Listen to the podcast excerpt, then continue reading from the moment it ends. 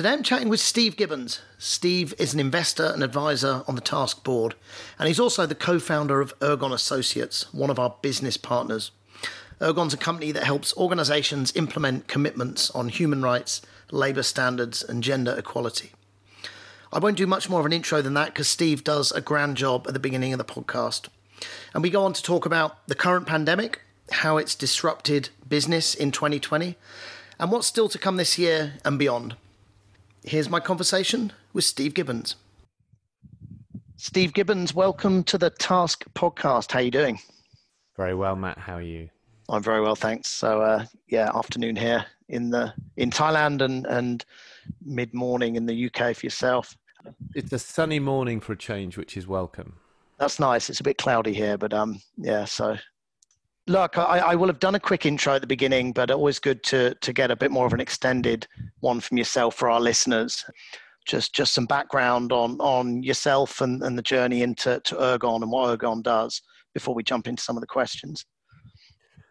Okay, so my background originally as is as an employment lawyer in the UK, and sort of I worked in that sort of sphere for probably a decade and a half. But during sort of the latter part of of that time, I did a lot more work internationally, and some of that was based around sort of pro bono human rights work, but also was starting to work with um, the Department for International Development when that was first founded, and also a range of companies and sort of what we call multi stakeholder initiatives, so companies and civil society and governments around labour rights issues in supply chains. And then basically, when the company I was on the management team of was sold, uh, that was a good opportunity to go and do something else. So I co founded Ergon, and that was 15 years ago. And what we do at Ergon is we work on on labour rights, on human rights, on gender, on development with a whole range of different people, and that can range from from big multinational companies through to NGOs and, and people like Oxfam, and also through to big organisations and investors like the World Bank or some investment banks as well, or FIFA. Yeah, and uh, so I mean, you're you're you're obviously based in the UK, but exposed um, globally and certainly in Asia with a lot of the work you do, right? Yeah, that's absolutely right. I mean, there's quite a lot in Asia, but also we're increasingly doing a lot of work in Africa for a range of sort of public and private investors. Well, I mean, I was keen to really get your perspective on, yeah, you know, it's the elephant in the room. I mean, you can't, it's very hard to have a discussion with anyone right now without talking, obviously, about 2020 and, and the pandemic and the disruption in, in business. We've been on calls, I know, um, you know, many businesses have been affected and many in different ways. Some have spiked, some have disappeared. Um, you know, what are you seeing um, kind of broadly in terms of what's happening, um, you know, on the, in the business sector? You know, the, the good, the bad, and, and how it's affected it Ergon and, and the work you're doing, what business are now asking for, you know, during 2020 with everything that's going on. Okay. I think really it's going in phases, as we know. Um, and I think the first phase that we saw was um, was was either pause, depending on you know the clients we work with. Some some were pause, so everything stopped, and certainly as far as sort of various manufacturing goods and the fashion sector. And we've all seen, you know, what's happening in Bangladesh with sort of closure or, or non-payment of bills to factories. Um, but also with a number of the development finance organizations we work with. And this includes, for example, um, the International Finance Corporation, which is the private sector lender of the World Bank, uh, Commonwealth Development Corporation, or CDC, which is the UK's development bank. We've been working a lot with them to provide some short term and fast imports. So they've been kind of shoveling money out of the door. And the interesting thing that we've seen in the space we work in is the priority of protecting jobs.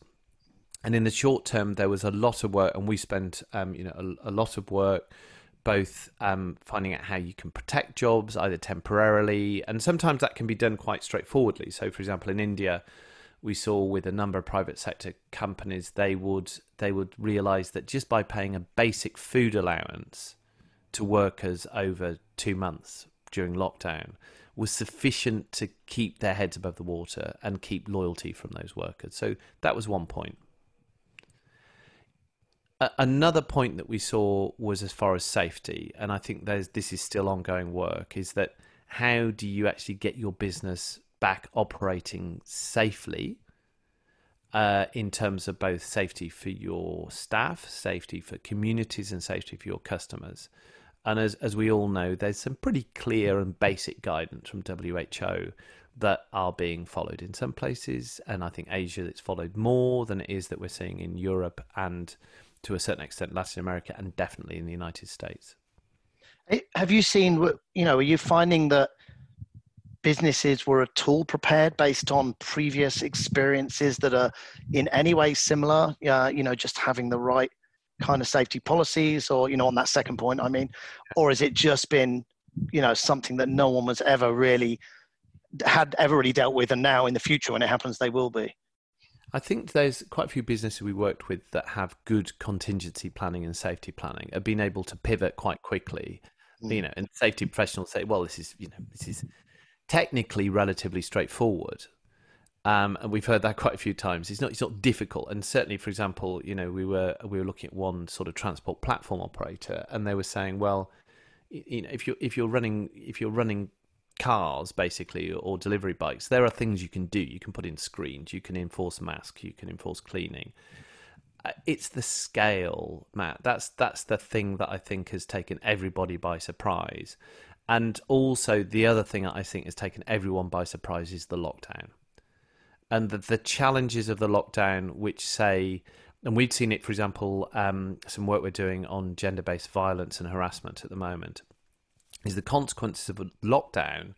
Uh, and we hear quite a lot about sort of rise in gender based violence from uh, domestic context during lockdown, uh, which is sadly predictable. Um, but also, we're hearing quite a lot of you know concerns from businesses about their um, their sort of female staff is you know suddenly you create uh, areas of invisibility or areas where people are on their own or people you know there's not people around. That can be traveling to work or it can be in a work environment where there's an enhanced risk of gender-based violence uh, which we weren't seeing before even in areas where you know there's significant sort of um, expectations around that issue so it, it throws up all sorts of new challenges i think like i said it's the the scale, but also the lockdown are the two things, rather than, if you like, you know, the the the sort of the medical elements of this itself. Yeah, where is that? I mean, that balance is, and I don't expect you to have the answer to this necessarily. It's a question, but you know, this balance of the lockdown versus the risks of the pandemic. So, you know, with the lockdown comes a whole host of other issues, right? And yeah. you just highlighted some of them, and there are a lot more. Obviously, the economics, which, I mean, there's plenty of data to show, um, you know, when you hit a, a recession that we potentially will have because of this. There are all sorts of other issues that lead to loss of life. But what do you think that balance is? And you know, or, sorry, what what do you think the answer to that balance is? I mean, the, everyone's dealing with it differently. Is there an answer, or is it just we learn as we go? I think we learn as we go. And look, you know, I'm no expert on this, but you know, still prepared to speak. Um, but I think we're inevitably going to see, you know, localized responses going forward because I'm sure that I don't know that people would admit this publicly, but I'm sure people would prefer, in hindsight, of not to done the have done the severity of the lockdown. You know, if you look at um, the consequences are huge, but uh, you know everybody panicked and and it was such a you know it's not it's not a once in a generation sort of um, instance. It's bigger than that. I think we'll look back in a historical sense. You know, it's a multi generation sort of incident, and people panicked and thought, you know, I've no idea how hard this is going to hit. And we looked at a small number of towns in northern Italy, and ex- extrapolated that to the whole world. Now, you know, you look at sort of Europe had one particular lockdown and there will be consequences, inevitably economic consequences from that. I'm not saying it was the wrong thing to do, but I think going forward, people do it differently. Or if you look at India and you look at the way that Modi did his lockdown, which was entirely predictable, was very, very hard and very extreme, but apparently seems to have had no significant dint or impact on the rising curve. and that's to do with you know large numbers of people you know living in constrained living conditions in poverty now if you lock down sort of richer communities where everyone can stay at home, albeit it's not great for lots of people, but they can stay at home, you can't do that if you're in a slum in Mumbai. So mm. even though you lock down off the street, if you're forcing migrant workers to walk, you know, you saw people walking days and days to get back to their villages and still live in multiple, um, you know, occupancy sort of um, houses and, and accommodation. So it, it's a real challenge. And, you know, without a vaccine, there's no easy way, you know, out of this. It's going to have to be managed very, very carefully. And and I think I absolutely agree with you. You know, the the social, economic, and mental health implications of of and recession from continued lockdown are really quite significant. Yeah, and on, I mean, it's funny actually that I mean Thailand is is I, I don't know what the what the, the, the reasons are, but Thailand certainly seems to be a model. There was an article in the New York Times just a couple of weeks ago really asking more questions and giving answers as to the success of you know what we've seen here 58 i think 58 cases since the beginning and you know there's been ultra kind of paranoia but i'm certainly kind of thankful for it in, in one way or another because um, you know we're all safe safe and sound here but yeah certainly doesn't seem to be there's not a straight answer. It's different. It certainly seems to differ by country and the data at this stage. Like on the data front, do you think it's just? I mean, data. We're in the business of data it's very hard to analyze data in real time unless you're analyzing something that's been looked at before you know in a few years do you think we'll be able to look back and then have much better models for what's happened and and productivity about you know what we can do next time possibly but i mean we're all counting different things as well. You know if you look at you know on sort of um, on deaths people are counting different deaths on different days and you know mm. some deaths are being categorized as COVID nineteen, some aren't. Um, you know, the in Northern Europe and and you know, and here in the UK, obviously, the really significant you know impact on to you know the over seventies and over eighties and people with comorbidities is is really striking, and I think there are, there will be questions to be asked mm. um, as far as how to the extent that we could have just shielded care homes and and older people quicker but even then, you know, again, this is not my expertise, but you know, if you're counting deaths among you know people who, to be blunt, are closer to death than others. Um, you know, it, it, you t- you make decisions, and you've had doctors who've been signing off on death certificates at a rate in some places that they just don't normally do, and they've been doing it remotely as well. So the overall stats we will see, you know, we all know it's it's it's bigger. We all know it is quite striking. We all know it is in many ways countries which have you know higher sort of um, you know econ- better economic performance and better healthcare in theory that seem to be performing not so well. Leave the US aside.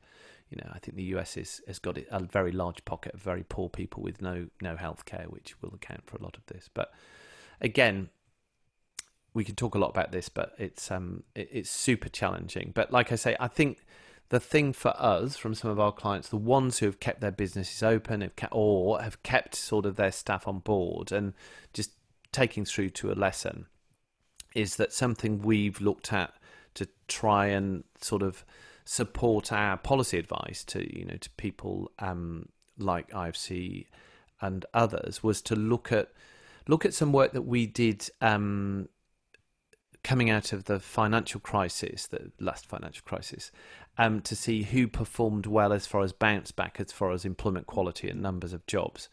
And they, uh, Germany performed very well, and there was no, a number of other countries that performed well. And one of the reasons I think everyone kind of accepts they performed well is they just didn't let people go.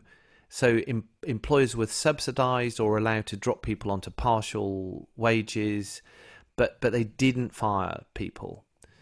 And I think one of the striking things we've seen in the first wave of um, of COVID, and I'm talking about the economic wave rather than the sort of the infection wave. We'll see about that. Is that in lots of countries we've seen government support and businesses saying, okay, we're not going to have massive job losses. US again is slightly different. The figures there are, are, are quite striking, but across Europe, parts of Latin America and Asia as well, you've seen that people have, have sort of shown some loyalty to their staff and that means that if things pick up again, you know, staff are more likely to go back, and staff feel confident and uh, haven't fallen significantly into debt. So, I think one hopes that that's a positive element, but it really depends on how quickly the economy can get running again. And I think that's down to the infection rates, and it's down to a whole range of other things. Yeah, we had um, uh, we've got a client here in this part of the world that's a big major logistics company. Actually, I was speaking to them like a few months ago. Uh, the HR director for APAC, you know, her biggest challenge was to do exactly that to hold. They didn't want to let anyone go, but they had to send everyone home. There was no work for a while. Um, logistics, you know, I don't think typically it's been hit hard because actually there's been, you know, online ordering, but certain areas they were in, were in were. But are you seeing companies? I mean, LinkedIn, I just saw let people go, but you, you typically seeing companies that that doing the the making the best choices are just trying to kind of hold on to people till this kind of passes and, and gets back to some sort of normal. Yeah, I think so. I mean, the UK obviously and a number of other economies have had various forms of furlough schemes, which is a word mm. we didn't use until about six months ago or four months ago. Um, so you've had state support. I think where you've had state support to allow you to keep employing people, and that can either be through tax credits or can be through direct covering of wages. That's that's straightforward enough, really, and it, and it's a bit of a no brainer. Um, uh, I think the challenge will be going forward in some sectors, and it is all sector determinant. So, um, my guess is I don't know reasons for LinkedIn, but um, you know where you rely on advertising, you're going to have a challenge. But that was the same as you know any other financial crisis. You know those businesses rely on advertising, uh, advertising drops off. But also behaviours change, so I think we'll see retail changing. Um, so w- again, we see sort of you know as far as retail sort of locations, number of jobs drop off, whereas online delivery that that will increase. Yeah, and obviously hospitality sector is um, just in a you know an enormous mess, and certainly I mean some of our clients are in the hospitality sector and. They've, just you know, hotels have essentially stopped functioning for yeah. months and months, and you know you've got costs ongoing, and you, you can't keep staff on in those circumstances. The other side is that I think, as far as um, you know, as far as as far as food and agribusiness is concerned, obviously, you know, the demand continues, um, and the challenges there are elsewhere. I think, as far as what we'll see happening next. We, um, you know, something that's come out of this, the whole remote, the the whole remote working workforce situation. Have you been, have you had to deal with any kind of a consulting advice on that front, or it's just something you're dealing with in day to day work? No, no. I, th- I think you know. Um, I think those again, you can kind of overstate it because I think there are, you know, there's lots of lots of people who can remote um, work remotely. Talk a lot about working remotely because that that's the people who have a voice. You know, they're journalists, they're consultants, they're they're posting on. You know, they're they're the people who post on LinkedIn, etc. You know, if you're if you're driving a bus or you're working in a food factory or if you're working in a hospital, you don't do remote working, and certainly the stats are, um, you know, even in developed economies, are heavily towards you know people work in real places. Mm. Interesting. Uh, I didn't know that. It's, it's more, you know, because if you think about all the jobs that are done, you know, whether it's you know painting a house, teaching kids, because again, you know, education so far hasn't, you know, has, has been kind of semi-remote. Yeah. But um, you know, we'll see. I think we'll see a big change in education sector, so that will impact there. But if you look at the the things that employ large numbers of people, you know, it's hospitals, it's service sector, it's transport, it's manufacturing, you know, it's agribusiness you know, it, it's retail, all of which, you know, you can't do them remotely. Anything where you've got to touch a thing, yeah. I'm probably somewhat blinkered by the fact I'm in the tech world and, and I'm online all the time, and I always was remote. And you just see, exactly. you see a raft of companies actually like that that weren't remote that now are and probably will remain that way because, frankly, it's going to save them a shed load of money. and, you know, employees are generally happier spending, you know, a little bit more you know time at home but yeah you're, you're exactly, exactly right exactly but you'll see you know i think all of those sectors that moved to remote as you say could have done it anyway. And I think the fact that um, it has been so apparently seamless, and uh, what people say is there's, there's some arguments on this around the edges, but you know, you know, sort of no drop off in productivity, if not an increase, tend to suggest that all of the tech was already there, which it was. Now, I'll give you a very sort of quick example. Is um, and this is sort of uh, this is just second hand and third hand sort of comment that's been made to me. Is that as far as you know, cities like London, New York, Paris, which all the financial institutions um, and the big banks had set up contingency working in the face of, of 9-11 so they're saying what happens if there is a significant terrorist or other catastrophic physical sort of incident in relation to financial centres. So there's all sorts of, for example, in London, there's all sorts of, you know, out of London, large sheds um, with computers in them and desks that have been sitting empty for a decade and a half in case this thing happens, yeah, where you could suddenly move everybody uh, because because you're you know there's a bomb in your bank or there's been some incident, yeah. Now, of course, all of those are empty, and the office buildings are empty as well. So I think our contingency plan previously was like, well, we move some people somewhere else, and now you realise you move them to home. And the fact that you know people like traders, which were always on the assumption that you can't trade from home because one is that you need regulatory oversight. Uh, and two is so that that was one reason. The other one was you need such fast internet connection to be able to do um, you know microsecond trades because the trade has to be executed immediately. Yeah, yeah right. Now, all those again, I'm not an expert on trading floors, but it seems to be that all of the markets are still working. So that point that said that you know that uh, you know trading floor couldn't be anywhere else but you know in London, Frankfurt, Wall Street, um, has gone.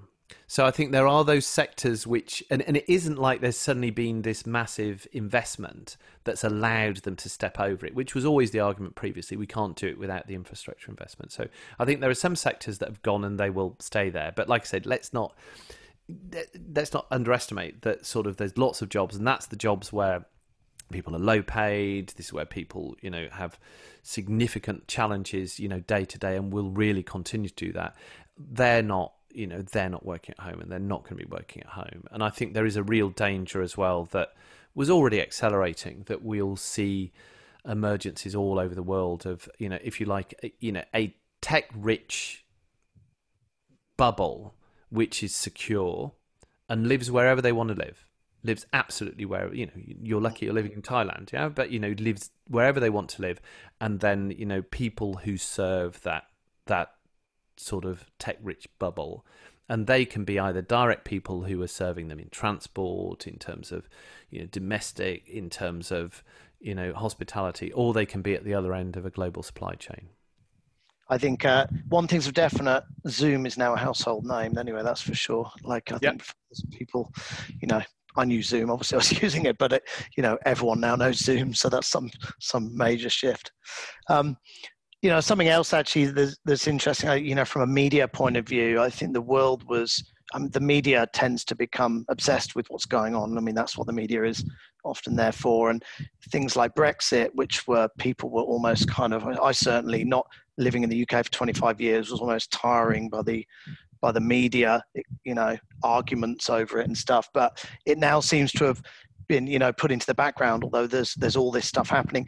Uh, i just wanted to you know you're in the, the the job of understanding supply chains for for companies and uh, what is the and again it's quite a broad question but you know this this journey with brexit where it's heading you know the new relationship with the eu um, the the disruption to businesses for supply chains is this stuff you're dealing with? Is it you know what are, what are some of the pitfalls and challenges of the next kind of i would imagine five to ten years not not six to 12 months. So.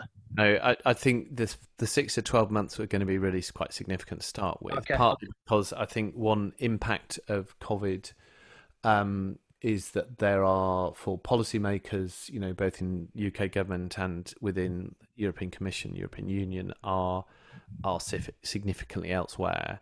But also, nothing is fixed. You know, you, and I, you know, plague on both houses to a certain extent on this, but particularly UK government have been walking into this kind of blind.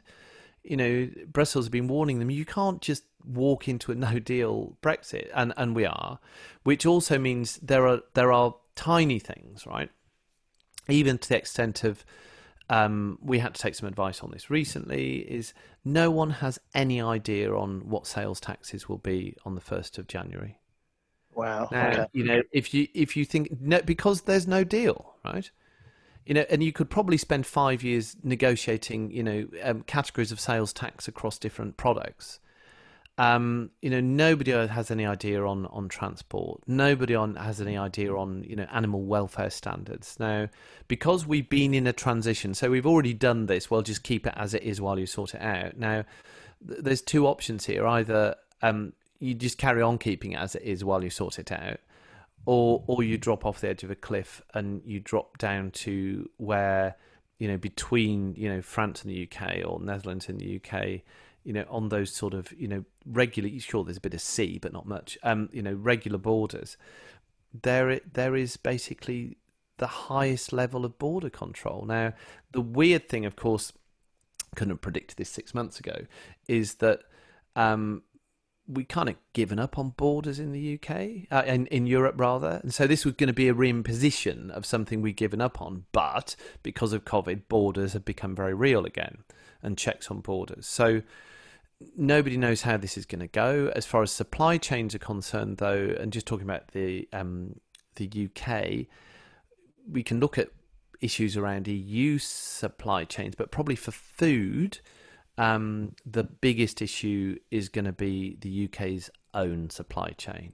So you know the the the biggest sort of um, you know sourcing country for UK food in supermarkets is, is the UK by a long way. Yeah, it's, it's, one of those myths that all food is imported. It's not. You know, the vast bulk of it is, is um, produced here, as in any country. And of course, the big challenge is um, is uh, who's going to pick the food, who's going to process the food, which for the last decade and a half has been really sort of dominated by migrant labour. From vast majority of the migrant labour is from from the EU a large number of people have already gone home, and if they haven't, you know, if they didn't go home, they're going home now, partly because um, of economics. Some people will stay inevitably, um, and um, either comfortably or not comfortably, but there will not be that new. Nobody knows where that new labour force is coming from, and COVID just compounds that because you know we've seen things like even at the pretty height of the lockdown, there were agreements to uh, fly in direct, and this happened in Germany as well, so it's not just UK, fly in migrant workers direct on charter flights and take them straight to farms. Now, you know, as far as the tensions that stokes, uh, if that's not managed well, is enormous. You know, can you imagine anywhere in the world in a COVID context, let alone a COVID Brexit context, where you say suddenly you are flying in 300 people that will go to one place? And now, particularly as we've seen compounded with all over the world we've seen in food processing outbreaks of COVID. People work very close together. Redesigning the line is possible, but not unless you invest some money. So people yep. are close, and we're getting seeing massive outbreaks. There's real challenges on managing this, but I think if you speak to companies in the food sector, they're just worried that, and it's happening now. They just haven't got people to pick and process the crop. I mean, you'd like you'd like to think it's a great opportunity for job creation in such a disruptive time and job loss, but I'm yeah, I imagine I massively simplify simplify the problem. Obviously, you would, but, but, then then then comes the challenge of um, the perceived attractiveness to um, to UK labour of of going and doing you know essentially you know live it, living on a farm or driving to a farm and and picking for 10 hours a day which if you're a migrant worker and you're doing it for 3 months you know you suck it up you take the money. I mean that's that's the reality.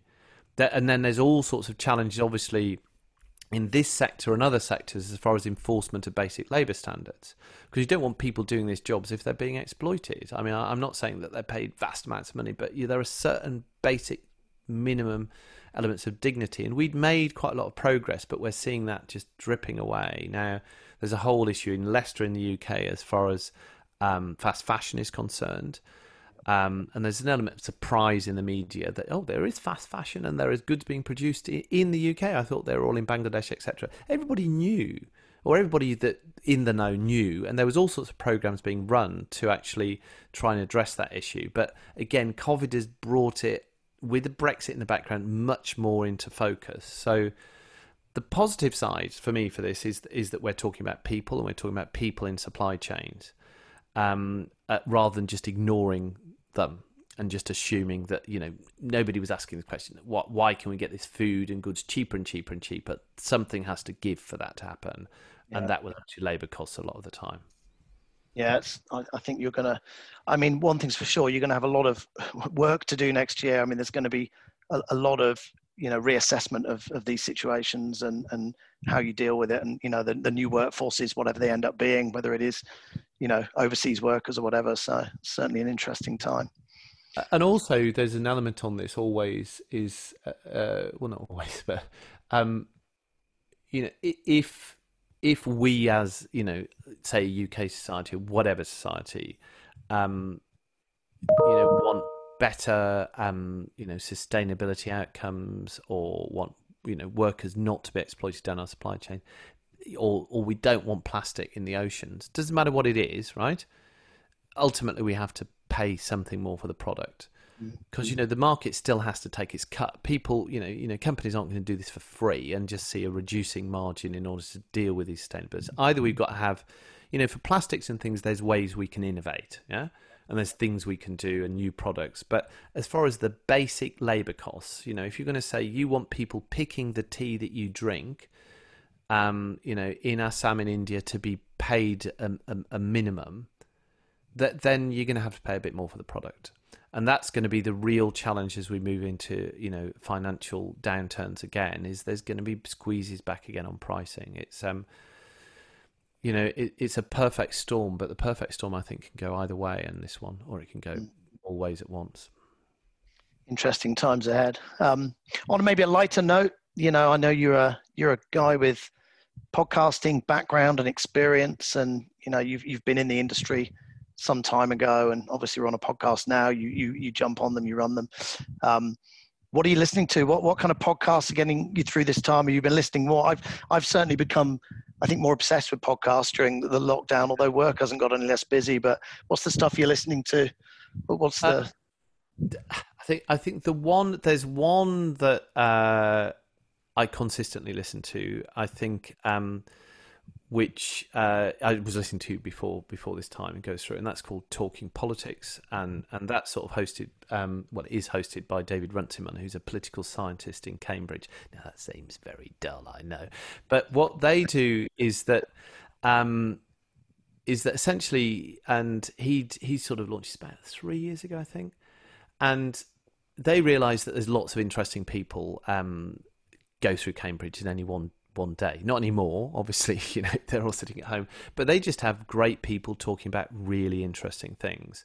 And that can can range from uh it can it can range from sort of you know history through to neuroscience through to music through to all sorts of stuff there's kind of a politics in the middle of that and then what he's also done through um, his time is uh, he's got anything called the history of ideas so he's taken with various other sort of academics, sort of you know great great core books, and this can be something like um, you know Leviathan from Thomas Hobbes, or um, you know a whole range, Thomas Paine, through to modern uh, sort of political scientists, or great books, the books that you think, oh, I should really read that. That's really influential, and he just spends forty minutes talking about it.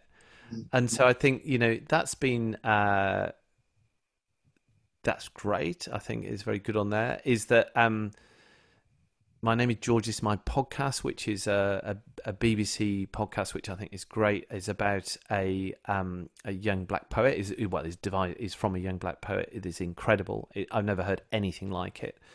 Just talking about what it's like to be, um, you know, a young black man in. I missed. I missed the name. What was it? What was the name again? My name I... is George. This is my podcast. I think that's right. Okay. Um, double check. That's right. I can I can look it up afterwards and leave notes. But yeah, uh, my... I, I, think that one that one has been you know super interesting for me. I think listening to that that something is is kind of half performance art, half podcast in, in lots of ways. I find myself um, I used to listen to a lot of football podcasts, and I've um, inevitably got a bit bored with those because they're just go around in circles. And it, perhaps again, it reinforces. I think there's a certain point. I think for me for COVID nineteen, it hasn't in some ways created anything new. It's just reinforced existing things. So that was one I realised. Well, actually, they were probably pretty dull most of the time anyway. But masked by the fact that there was this sheen of there was going to be another game and something was going to happen. And even when football started again, they've sort of lost their sheen a little bit for me, which is which is not a bad thing. I think really, and, and I think the other side. Um, is both in podcasts is there is as far as music is concerned is that actually um, there is an, an, element of the fact that we'd all got used to, you know, with Spotify or I use Tidal, um, which is a different streaming service. You know, they curate for you and you think, oh, this is great. This is curating. The al- algorithm is curating for me for what I like. But again, using this opportunity to listen to, to, to radio shows and, and podcasts as well, where someone else curates for you about what they want to listen to, rather than the algorithm trying to double guess what you want to listen to. Yeah, that's always good. The day, yeah, the algorithms can often, yeah, not can often get it wrong. But um, the space is interesting. How I, I was listening to a podcast recently. They were just making kind of big, ambitious assumptions about where this is all heading. I mean, it's just the growth has been huge in the last 12 24 months but you know they were talking about the future will be movies will come out of podcasts you know as in the characters and you know in a funny on one side of it you know i grew up my mum listening to the archers i'm sure mm. you know the archers and there's an element to podcasting that like that is like that it's that connection to the at least certainly in the in the world of of voice but do you you know do you see it just growing or being a trend i mean the trend side of it has has ballooned this year, and I think that may be because of lockdown. But do you think is it just going to keep growing in this way? This long form, that the long form element is great. So yeah, it is, but actually the stats are down. So the, the stats aren't up; they're down. Or certainly the ones that I saw in the FT recently, um, and that's partly because people, you know, the massive growth in podcast um, in lots of places was was on commute, either through yeah. you know pod, pods in your ear or or in a car uh, and obviously people are not having that time for commute. So I think again, um, I th- I think it grows. I think it um, you know lots of people get their their views and news from podcasts. I think um, the long form. I agree with you is absolutely great. There's something also that I've been. I got an early sort of founding subscription to Tortoise, which is um, a UK media company, um, which is all about long form journalism. And what they've done they're an interesting model. So they they they you know they they publish just to an app and and a website. Um you know there's no paper you know and there never will be again for a startup like that. But they what they also do is they have podcasts but they also have think-ins which they were doing face to face. So you can you can go to their newsroom and you can you can sit in either virtually at the moment or um, you know in person once it restarts again, and listen to them discuss what they think the news is and what they think is important or not. So, I think for me, the concept of curated content, which podcasts you know fall within to a certain extent, you know, um, is and being challenged. That's the useful thing about them although on the other hand so we can still fall into echo chamber so you can say you just listen to the people that you want to listen to. But that you know that that's fine and good you know. It was no different to shock jock you know sort of radio. But i think the key thing it's done is that it gives you something that has that depth of thought of reading a long article. And you know that kind of element of, of quality radio and you know the ones you know that I listen to you know I listen to the BBC and I listen to NPR and I listen to um, uh, sort of Radio Nacional de España as well, um, which has long form sort of documentaries, is that's there, you know, and, and, and that is sort of built upon um, and sort of the element of sort of the, the noise of talk radio again, which personally, you know, in the kitchen I always used to have Radio Five on when I was cooking. Um, which you know is is just a is a news and sports and constant turnover radio, and there's some great people on it. But now I just put on podcasts, you know, and if I'm cooking yeah, for an hour, I'll listen to a long podcast. And there was um, there's also another one I was listening to recently, which was um, which was just another is history. And I, am not, I've never been a huge history fan, but you know, it works with podcasts in a way that I don't think it does elsewhere for me personally.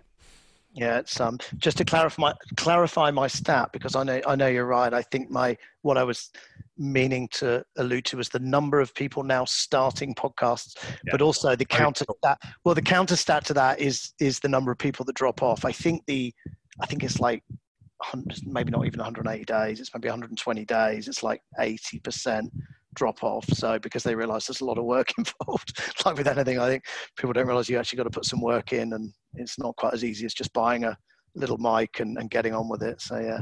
Or, or doing a, a, you know a, a 30 second sort of um sort of quick quick burst on TikTok or on Instagram as well. Oh, well, that's that, the that's the great thing about it because at least it combats that short form, which is everywhere. Right? I mean, for me, I I try and get a lot of my news out of listening to the right people now because the traditional media seems to become so polarized, especially in the US. I mean, it's just it was was politically driven in a way, but now more than ever, it's it's it's kind of crazy. So, yeah, I you're going to trust, like I said, you're going to trust your your your content curators on there. And I, I, think the other one, without going into too much depth as well, is that you know it's fine, you know, us two middle aged men, um, white men having this conversation, but I think it, it's seeing what it comes from, you know, young people, you know, of huge diverse backgrounds as they're using you know they're using sort of they're using YouTube basically, and they're using Instagram um, of ways to do short forms, or even in well, in YouTube's quite long forms um, of of things which essentially, you know, are based on audio. Yeah. You know, they're not based on. Um, sure, if you're looking at you know some of the gamers who obviously just have a prolific in in the amount of content that they're putting onto YouTube every day and very financially successful as well, is that you know the the game is and watching them play play the game and and I you know I speak to my daughter and I say, can you really sit and watch someone play a game on YouTube? Yeah, yeah, of course. And there's a lot of that going on, but a big the success are the people who talk well, who are funny, engaging, and have something to say. It's not the people who are better at the game necessarily. So I think that's an element, you know, where you, we're sort of retor- returning to the spoken word in a way that we weren't 10 years ago interesting yeah i haven't i know the whole gaming i know that whole that whole gaming phenomenon but i've also not really understood it because i'm not a gamer and don't have anyone involved so it's certainly an interesting uh, space and yeah people are earning fortunes through it as well which is also fascinating by being watched playing games so or, or, putting on makeup, being watched putting on makeup. Well, here the big one's food, right? So my my girlfriend watches food ones all the time. Like, I mean, it's huge. Like watching other people eat is, you know, it's clearly, yeah. I'm just uh, maybe I'm too old, like you say. it's the, it's, the thing. Is, it's not you know it's not just about you know oh that's because if you've got some you know you've got someone just making a recipe and eating it it's about what they say how they say it how engaging they are and how human they are as well and i think that's that's something strange about sort of the if you like the, the you know disaggregated voice is it's still very human you know mm. and, and at a time probably you know post covid we we need you know we need to feel like there are other human beings there. And just hearing a voice talking is is far more human than reading something online. Very true. Cool. Pretty much coming to the end but i have one more question that's back on the the the, the main bulk of what we were chatting about. Just an advice question really. You know you're obviously you're in that you're you're in there talking to businesses. You run you're running your own business successfully for a you know a good period of time. You've gone through this disruption probably with your own challenges. You know what advice would you give to to people in business whether it's you know whether it's working for somewhere that's leading a business in terms of the best way to transition this you know into what will be i suppose the new norm coming into now i think probably beginning of 2021. So I'm loath to give advice to other people, but it's um, but I will. Um, I, I think again, it, it's it's really nothing new for COVID, but it brings it home. I think focus on focus on what you do and what you do well, and do that. Yeah, but more I think probably personally as well for for sort of you know business owners and uh, but not not just business anyone. Focus on on what you feel like you want to do and you're you know you're making an impact whatever that impact is you want to make. You know some people are in it for the money some people are in it for other things but you know do something that you actually enjoy because all of us are even if we're sitting in front of a screen you know we spend a lot of time working. And i think this is particularly here in questioning everyone will say well why did i do that you know i think there's already people start saying well why why did i get on a train for 3 hours a day you know, for 10 years to do that. I think do something you want to do and do something that I think you do well because that's when you'll enjoy it and that's when you'll you'll make some change and have an impact whatever impact you want to have. Cool. Good advice. Steve. So I mean that's pretty much it unless you had anything else you wanted to to add or any questions I didn't ask you'd like to chip in on. So Nope, that's fine as long as that's enough for you, I think. Yeah, great. Appreciate you um yeah, giving giving some time out of your day and best of luck. Hope family and business and everything else as well. And we'll, yeah, we'll catch up again soon. Yeah, absolutely. Take care. See you later. Cheers. Bye. Bye. This is a podcast from Task. Task helps you create and measure impact. For more information, please visit task.io.